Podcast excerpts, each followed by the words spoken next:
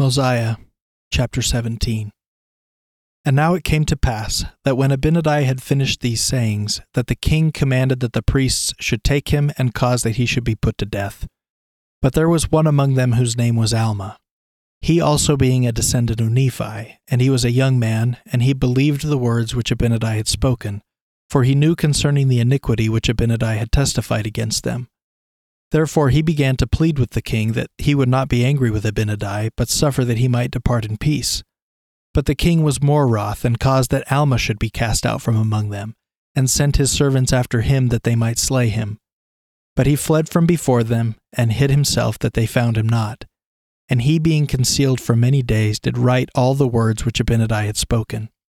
And it came to pass that the king caused that his guards should surround Abinadi and take him, and they bound him and cast him into prison. And after three days, having counseled with his priests, he caused that he should again be brought before him. And he said unto him, Abinadi, we have found an accusation against thee, and thou art worthy of death. For thou hast said that God himself should come down among the children of men. And now for this cause thou shalt be put to death, unless thou wilt recall all the words which thou hast spoken evil concerning me and my people.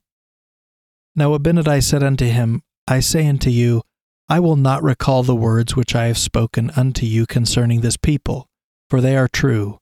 And that ye may know of their surety, I have suffered myself, that I have fallen into your hands.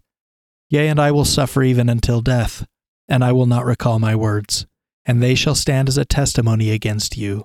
And if ye slay me, ye will shed innocent blood. And this shall also stand as a testimony against you at the last day. And now King Noah was about to release him, for he feared his word, for he feared that the judgments of God would come upon him. But the priests lifted up their voices against him and began to accuse him, saying, He has reviled the king. Therefore the king was stirred up in anger against him, and he delivered him up that he might be slain. And it came to pass that they took him and bound him, and scourged his skin with faggots, yea, even unto death. And now when the flames began to scorch him, he cried unto them, saying, Behold, even as ye have done unto me, so shall it come to pass that thy seed shall cause that many shall suffer the pains that I do suffer, even the pains of death by fire, and this because they believe in the salvation of the Lord their God. And it will come to pass that ye shall be afflicted with all manner of diseases because of your iniquities. Yea, and ye shall be smitten on every hand, and shall be driven and scattered to and fro, even as a wild flock is driven by wild and ferocious beasts. And in that day ye shall be hunted and ye shall be taken by the hand of your enemies, and then ye shall suffer even as I suffer the pains of death by fire. Thus God executeth vengeance upon those that destroy his people. O God, receive my soul.